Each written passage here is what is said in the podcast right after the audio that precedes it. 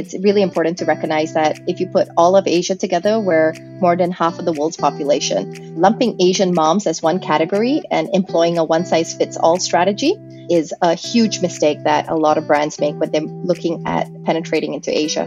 Because there's a huge difference between, you know, a Sri Lankan mom, a Thai mom, a, a Singaporean mom, and a Malaysian mom.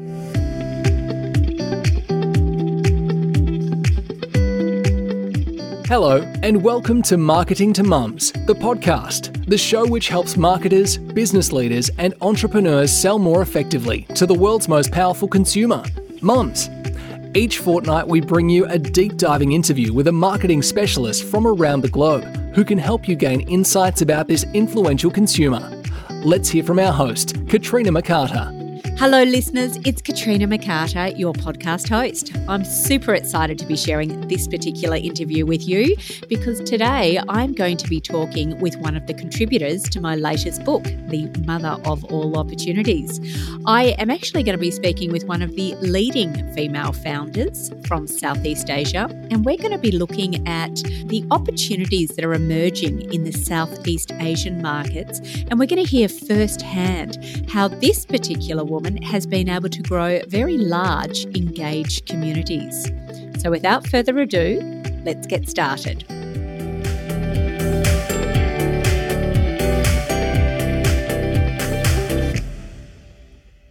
Today, our guest on the show is Roshni Mahtani, the founder of Asian Parent, which is Southeast Asia's largest parenting community platform. Welcome to the show, Roshni. Thank you for having me here today. Uh, look, it's an absolute pleasure to have you on the podcast. I have been super excited about doing this episode for some time. Now, I've actually been following your journey for at least the past five years since I launched my business. You know, I guess I know quite a bit about your background, but I would love you to share that with our listeners if we could hear about your story from launching your business back in 2013 to becoming Southeast Asia's largest parenting community platform. I understand that you reach more than 33 million women every month. And you've got some amazing blue chip clients, including Unilever, Huggies, Singapore Airlines, and Kellogg's. So over to you, Roshni. Uh, thank you. Yeah. No, so it all started uh, when I was living in New York and I decided I should experience parenthood firsthand through babysitting. So the genesis of the Asian parent was these two little girls, aged three and six, and I would give detailed reports to the parents about what their calorie intake had been on a daily basis. I would take them on excursions to the Met and you know other types of museums, and I would I also taught the younger one about condensation. However, when I would Google up topics such as can you feed durian to a three-year-old or you know Ayurvedic remedies for a toddler's cough, I realized no one was addressing a problem facing a huge and growing demographic. Moms and dads looking for Asian style parenting advice. And many of my Asian friends were relying on Western style parenting resources and couldn't really relate to them. So I started the Asian Parent, and over time, I realized that technology could be a component in helping us help parents. So that was how it all began. That's fantastic, and you have grown incredibly since uh, since launching. Can you tell us a little bit about where you operate now? Sure. So sometimes you don't have to pinch myself because you know I initially if you had told me i would have a million users i would have been over the moon. And and you know just last december we crossed uh, the 35 million mark. And and it hit me that oh my gosh this is this is huge. And i currently i live in singapore and our whole entire population is only 6 million large. So so i always laugh and say that you know i've got more moms on my platform than the whole population of singapore that's absolutely amazing yeah so we're in 13 different markets but really our core six markets are the six southeast asian markets which singapore malaysia thailand indonesia philippines vietnam we're also in sri lanka we're also in nigeria we're in japan and we're in India, and we've got a small presence uh, in some part of uh, China as well. Fantastic. Now, I know that you are really committed to uh, regular research, and I know that you do a lot of research into all those 13 different Asian markets that you operate within. Why is it that you believe research is so critical to a brand's success? So I think it's really important that we recognize and we're of the fact that no two parent is the same.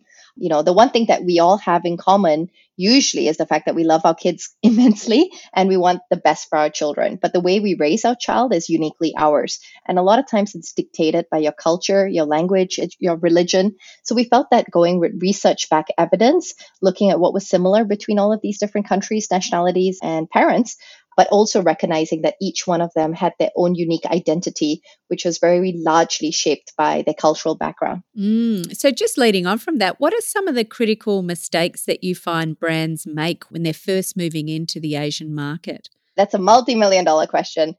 so I think, you know, one of the main things is really important to recognize that if you put all of Asia together, we're more than half of the world's population. Uh, China and India by itself is already half of the world's population. Forget about Southeast Asia. And Southeast Asia has nearly 700 million people. So I think uh, lumping Asian moms as one category and employing a one size fits all strategy is a huge mistake that a lot of brands make when they're looking at penetrating into Asia. Because there's a huge difference between, you know, a Sri Lankan mom, a Thai mom, a, a Singaporean mom, and a Malaysian mom. Mm, absolutely. Now, what are some of the core differences then between those mums in the 13 markets that you operate within? So I think uh, some of the core differences is uh, Singaporean moms, uh, they're very, very dependent on daycare.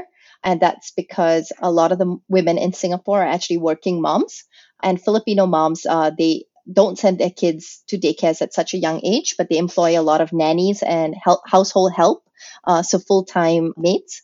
Indian moms also rely a lot on Ayurvedic therapies. Chinese moms uh, rely on traditional Chinese medicine. And of course, across uh, most of Southeast Asia, we also have a different type of postpartum practice. So we practice confinement, which is where you sit at home for somewhere between 28 days to 40 days and you bond with your newborn baby and you don't take out the baby. Yeah can i just ask on that confinement is it 28 days in some in some of those markets and 40 days in others or is it uh, yeah so it's it's generally 28 days among chinese moms and then it's about 30 35 days among muslim moms and about 40 days for indian moms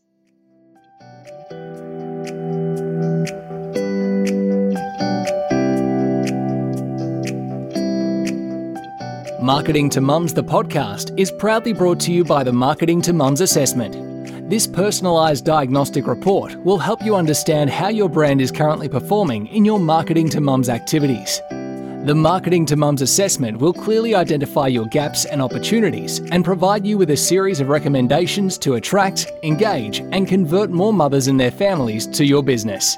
You can find out more about Marketing to Mums assessment on the website at www.marketingtomums.com.au forward slash assessment.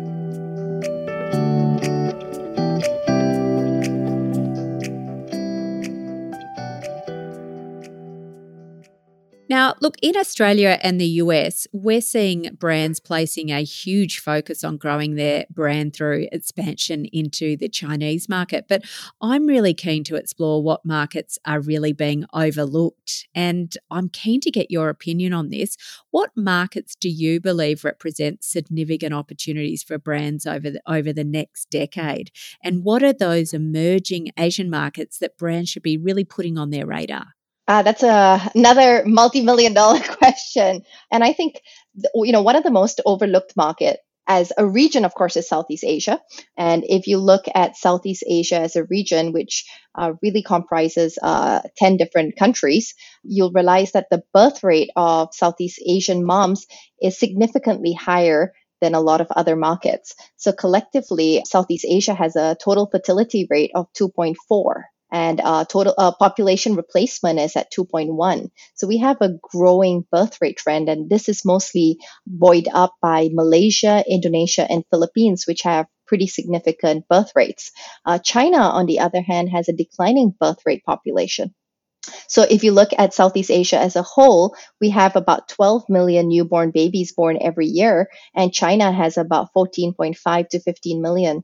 And even though Southeast Asia is about half the size of China, uh, we have nearly as many uh, newborn babies. Mm, Really, really fascinating. I know that in my last book, I did quite a lot of research into Indonesia that I found uh, really fascinating. So it's great to get your insights. Thanks very much for sharing with us, Roshni.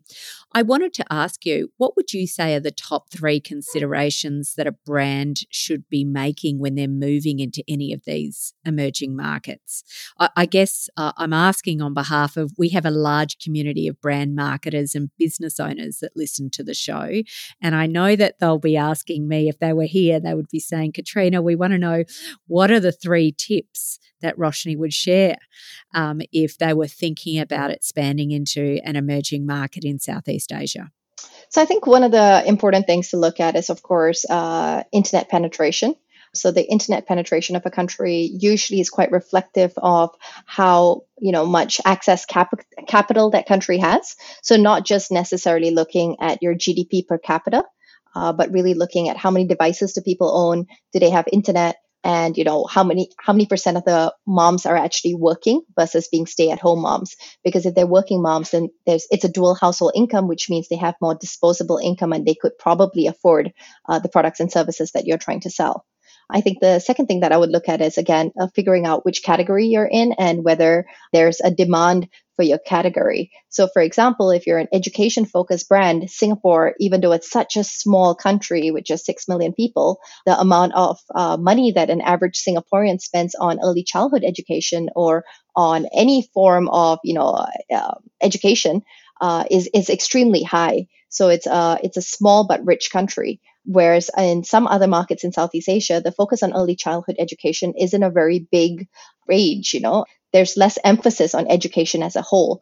But then, uh, if you're looking at things like diaper, then I would look at you know what's the potty training behavior as well. So in Vietnam, moms actually potty train their children really early on. It's anywhere from 12 to 15 months they start potty training. So the amount of time that a woman is going to on average use a diaper is a lot less than let's say a mom in Malaysia or in Singapore, uh, where you know diapering happens until three, sometimes even four years of age. Oh, they were some great insights. I'm going to be listening over to this episode again, Roshni. They were fantastic tips and, and good things to know. It really comes down to really understanding your mum uh, very, very deeply. Now, I wanted to ask you I know that you have branched out from uh, the Asian Parent being your number one and your big platform, but I know that you've also got some other platforms as well. Her, her Style in Asia, the Asian Money Guide, and also is it Nonilo? No Nilo? That right?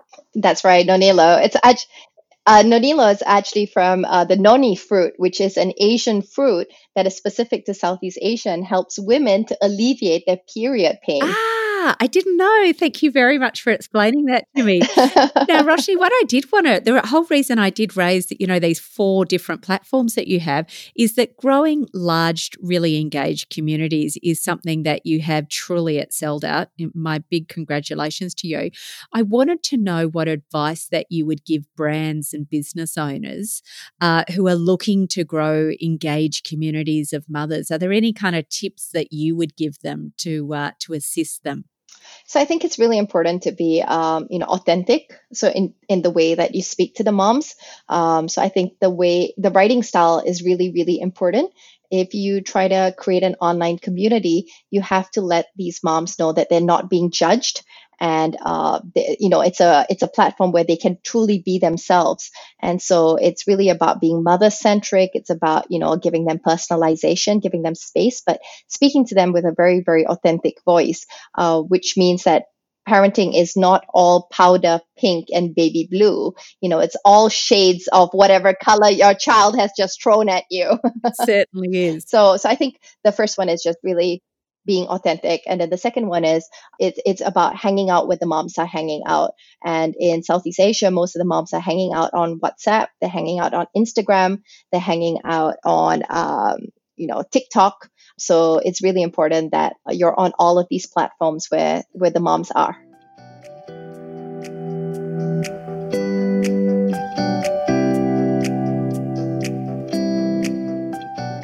Your podcast host, Katrina McCarter, has launched her second book. Called The Mother of All Opportunities, this book has been written for board directors, C suite, senior marketers, and business owners to shine a light on the enormous opportunities for growth which exist in the mum market. Katrina demonstrates why now is the right time to rethink your relationship with the world's most powerful consumer, mums. Fast track your brand and build a competitive advantage by gaining critical research based insights into this massive and underserved market. If you live in Australia, you can get your copy from www.marketingtomums.com.au forward slash book. If you live overseas, you can get your copy from Amazon.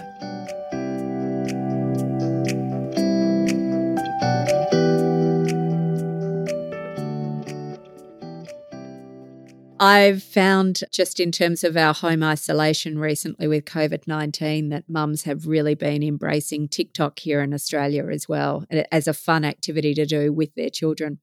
Yep, it's it's great. It's, you know, you get to suddenly entertain yourself with like 60 seconds of someone doing something completely obscene and shocking. Have uh, have you learnt or mastered a, a new little dance recently? No, I've, I, I was born with two left feet. I've got a, a, couple of teenage girls, and, and they've got me in training for uh, for a couple of, of skits that, that we're working on at the moment. So st- stay tuned. Listen, just while I am talking about COVID uh, nineteen, I'm just about to start undertaking some research into how Australian mums are likely to respond to when we come out of home isolation. But I know that you've already undertaken some research into how Southeast Asian mums are responding to the COVID nineteen crisis. And I'm really keen to ask you a couple of things. Firstly, has the COVID 19 crisis impacted some markets more than others? In Southeast Asia? And secondly, what have been some of the key findings from your research? A great question. So I think it definitely uh, most of Southeast Asia has been uh, quite uh, adversely affected by uh, COVID 19. You know, I'm sitting here right now out of my home office, and all of my 250 team, every single one of us are dialing in from home at the moment. So uh, we've been in lockdown for over, like, for me, it's I've been working from home for the last two months, and I still have another one month to go. So, pretty much across Southeast Asia and India, we're all operating from home. Uh, however, Vietnam seems to have been the least affected out of all the Southeast Asian nations. And uh, in fact, uh, just last Friday, Vietnam uh, actually did open up their policy where people could start going back to the office, except it should be on an AB's type schedule. So I would say Vietnam's been the least affected, but the rest of Southeast Asia, we're all pretty much uh, affected. Yeah, we're, we're certainly still on home restrictions here, and I'm um, based in Victoria, and uh, we seem to have tighter restrictions than, than other states around our country. I know that you undertook some interesting research, and I'm really keen. I've actually already had the opportunity to have a read through some of that research, but I would love you to share with our listeners some of those findings that you've had. Sure. So I'm happy to share two types of research with you. One was our COVID-19 report, and if anyone's interested in the copy of the report, you know they can reach out to you. They could even uh, LinkedIn with me or email me, um, and I'll be very happy to get a copy of the research report sent over to them. But you know, some of the uh, interesting insights that we found was that in Malaysia and Philippines specifically, the moms were a little bit more worried about catching the virus themselves and uh, versus some of the other markets. In a lot of the other markets, most of the moms were mostly worried about passing it on to their family. But you know, it, specifically in Malaysia and Philippines, the moms were also concerned about catching it themselves. I, I think I saw something about some of the, in some markets they were looking at putting off pregnancy as well, and uh, some were certainly increasing their online spending, but were were changing brands in terms of looking at cheaper alternatives for some of the brands they were shopping for. Uh, absolutely. So if we look at, you know, uh, in terms of postponing your pregnancy in Indonesia, 61% of Indonesian moms said that they would uh, wait till the situation actually gets better. And in Malaysia, that was over 70%. Uh, whereas in markets like Thailand and Singapore, which is the slightly higher GDP per capita markets in Southeast Asia, uh, we saw that moms were still going to go ahead with their pregnancy. So 70% of them said they would still go ahead with uh, getting pregnant so that was uh, that was very interesting for us as well. Yeah absolutely. So i'm looking forward to seeing in nine months time what the birth rates are in each of these markets. Absolutely. Um, listen i was going to say if you were wanting to we could include your research uh, links to your website where people could access them. That that might be uh, something where they can get in contact with you to to get hold of that research. Absolutely. I wanted to ask what is next for the Asian parent? You know, I think we're definitely going to be double downing on uh, just the whole mom market itself. Right now, the way we see it is that uh, when we say we're a community of moms, we don't look at ourselves just as a website or an app and a platform for moms to get questions and answers and meet with each other, but really it's about building everything that moms need and want. So, sort of becoming that super app of parenting for Southeast Asian moms, which means that if a mom, you know, has a question or wants to talk to a doctor, wants to get information, wants to buy products, and wants to meet, uh, you know, and get most relevant content or whether they're tracking their own activities and their kids' activities, we want to be there for them. So we've uh, most recently embarked into starting our own direct to consumer line. So we launched out a Muslim focused, uh, Sharia compliant uh, direct to consumer brand in Indonesia and we'll be launching that out in Singapore and Malaysia as well this year. And so that's about creating products because uh, Southeast Asia is predominantly Muslim. And then we'll be also exploring getting into early childhood education as well. Oh, I am really interested to hear more about that, Roshni. We will have to get you back in on the show to talk about that. I think that is a brilliant strategy about being that super app for, for mothers in Southeast Asia. Absolutely spot on. Roshni, it has been an absolute pleasure to have you on the show. I wanted to find out if people wanted to learn more about yourself or your company, what's the best way for them to do so? I'm very active on my own app, so uh, I would definitely highly recommend downloading the Asian app, Asian Parent app, and and seeing how we look and feel, and uh, dropping me a message on it, or otherwise, uh, feel free to ping me on LinkedIn. Fantastic. And I will make sure that we put links through to all of those in the show notes for our listeners as well. Roshni, I would love to say it has been fabulous to finally connect after you contributing to my book last year um, and, sh- and having that shared vision and uh, passion for, for helping mothers around the world. I'd like to thank you for sharing your knowledge and tips and being part of Marketing to Mums, the podcast. It was wonderful to meet with you as well. And I've been a big fan of your work too. And it's uh, really great to be part of the Marketing to Moms podcast. Wonderful. Thank you. Wasn't that a great episode with Roshni? So, for our listeners, I want you to start thinking about your brand or your business's future growth. Are there opportunities for you in emerging Southeast Asian markets? And what resources would you need to consider? Roshni has certainly shared some pretty interesting insights and considerations for brands that might be looking for growth in the Asian markets. My recommendation to you would be to get your team to listen to this episode and then get together and talk and explore what opportunities this might hold for you. I wanted to thank you for listening to Marketing to Mums, the podcast. You've been listening to Marketing to Mums, the podcast, the show which helps you drive sales and profit in your organization by developing a deeper understanding of the world's most powerful consumer, mums.